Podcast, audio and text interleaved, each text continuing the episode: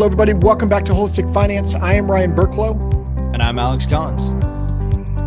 And on today's episode, we've got a question for you. And that question is When did you or will you make financial education a priority? Yeah, this is a topic that's near and dear to my heart uh, for for a host of reasons. But uh, first and foremost, um, you know, my my mom's a uh, spent her career as a teacher, um, teaching, you know, first grade and second grade, um, and you know, I I've learned that from her. I, I really enjoy educating and helping people and coaching people and and leading people to to learn more about various different topics. It, you know, it's let's just call it out. You know, our education system has not done I would say a good job, but maybe any job towards educating our, our kids and even in college, unless you're taking economics courses and even economics courses, I'm not sure really takes you to the like the the true just kind of like finance 101 type conversations um, that that some people just have never received. And because of that they've got different perceptions of money they have different education around money and it can get scary well, and survey after survey, uh, like that's done of the American public, says that we fail at financial literacy, being able to understand how basic things like compound interest, uh, loans, mortgages, like how some of these basic different concepts work um, and so it's it's really not hard to see that uh, like why we struggle with doing things like retirement planning and benefit planning and how to run a, co- a company and things of that nature when we don't have the the basic understanding of how finances actually work. Yeah, and, and, when we go in and we're speaking at colleges like Bastyr, or we're speaking on different webinars with the NMSA, right? A common almost at the end of every webinar, someone will come up to us and say, Yeah, we wish we were being taught more stuff about well business planning and but also money. And not that money and i realize the people that are listening to this we realize that money is not the carrot like it's not the thing that is that is motivating you right? But you we also know and so do you that you have to have it to build your practice to be able to help the patients that you want to help. Well, and I mean, just think about it from a standpoint if if we were able to go ahead and be more efficient and effective with how we use money, how many more people could we help? How much bigger of a practice could we build? How much more of an impact on our community could we make? Yeah. So let's, you know, Alex, I, I think we've uh, established the you know the financial mission here that that we're on. And we've also established the the lack of education that's out there so if i'm listening I'm, i might be wondering okay where do i go? Well if you're listening you're already i think you're already in that first step right? You're you're actively reaching out and and looking for information about finances which was the biggest mission of this podcast is helping naturopath build your practice financially related. Other things is you know reaching out to different professionals in your life and ask them the question where did you go to learn about money or if you have a specific question right reach out to someone that you give credibility to and has the experience around that topic.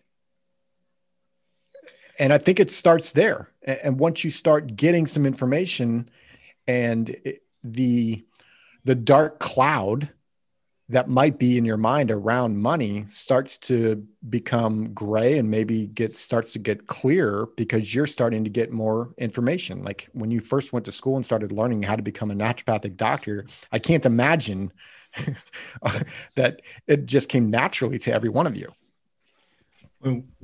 I, I may be putting you on the spot a little bit here ryan and and I, like I know the answer for me. The answer for me is I, I like this is specifically what I went to to school for and to college for, and you know roughly about uh, two thirds of my learning has been done through a formal education component. Um, you know whether that's industry specific or whether that's uh, um, school specific, but this wasn't what you went to school for. what is it that got you interested in finances and where where did you learn early on you know the big thing that got me interested in finances was was two things um, a was a chance um, meeting uh, with someone that was in uh, the financial planning arena and changed my perception of what a financial advisor or planner does then i took a step back and also speak more about that. How did they change your opinion? What was your opinion and what did it become? Well, my opinion around financial advisors or planning was, oh, they just pick your investments and maybe they make you some money, right? It, it was almost like a, a, a roulette or a craps table. Like, oh, I think Hard Eight's going to hit this this year, so let's throw some money there. And so um, you literally thought about it as like somebody who's essentially a professional gambler, and, and their job was to help you with that.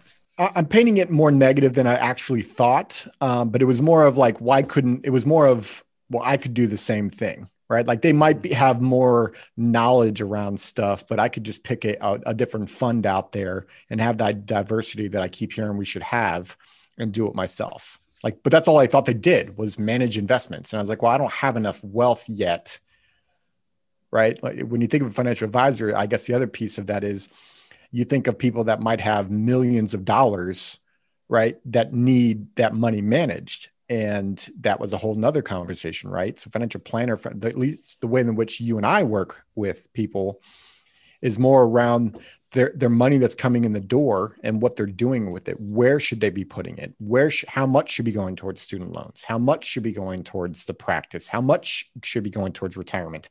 How much should be going towards insurance? Perfect. I that stuff never entered my mind. Yeah, well, and and ultimately not just how much, but how do we be more efficient and effective with the the tools and the structures that we use in in addressing these things. Yep. So, uh, you know, the point of this episode, uh, you know, it's it's pretty quick and, and short here, but we we wanted to make sure that as you're getting out of school or as you're starting your practice or maybe you're even you know mid career in your practice have you put a financial education in any type any type of priority level in your mind and and where are you going for that which takes us to the question of the day, which I think I just ruined, Alex. it's all good. the, the question of the day is what resources are you using for your own financial education? So head over to holistic finance.com. At the bottom of that page, there's a spot for you to answer that question of the day.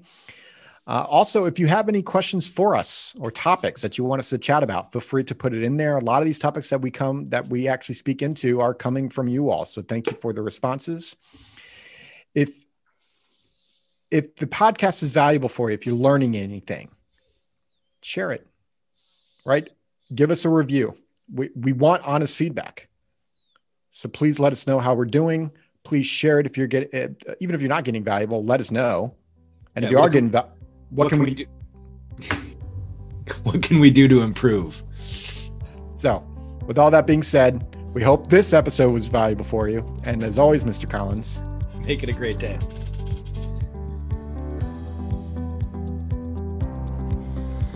This podcast is for informational purposes only and is not to be construed as tax, legal, or investment advice. Although the information has been gathered from sources believed to be reliable, please note that individual situations can vary.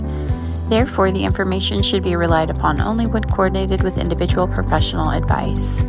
Guest speakers and their firms are not affiliated with or endorsed by Park Avenue Securities, Guardian, or Quantified Financial Partners, and opinions stated are their own. Guardian, its subsidiaries, agents, and employees do not provide tax, legal, or accounting advice. Consult your tax, legal, or accounting professional regarding your individual situation. All investments and investment strategies contain risk and may lose value. Ryan and Alex are registered representatives and financial advisors of Park Avenue Securities, LLC. OSJ 333 North Indian Hill Boulevard, Claremont, California 91711. Telephone 909-399-1100. Securities products and advisory services offered through Park Avenue Securities, member FINRA, SIPC. Financial representatives of the Guardian Life Insurance Company of America, Guardian, New York, New York. Park Avenue Securities is a wholly owned subsidiary of Guardian. Quantified Financial Partners is not an affiliate or subsidiary of Park Avenue Securities or Guardian. Brian Burklow, AR Insurance License Number 153-19412, CA Insurance License Number 0K24924. Alexander Collins, AR Insurance License Number 7264699, CA Insurance License Number 0H24807.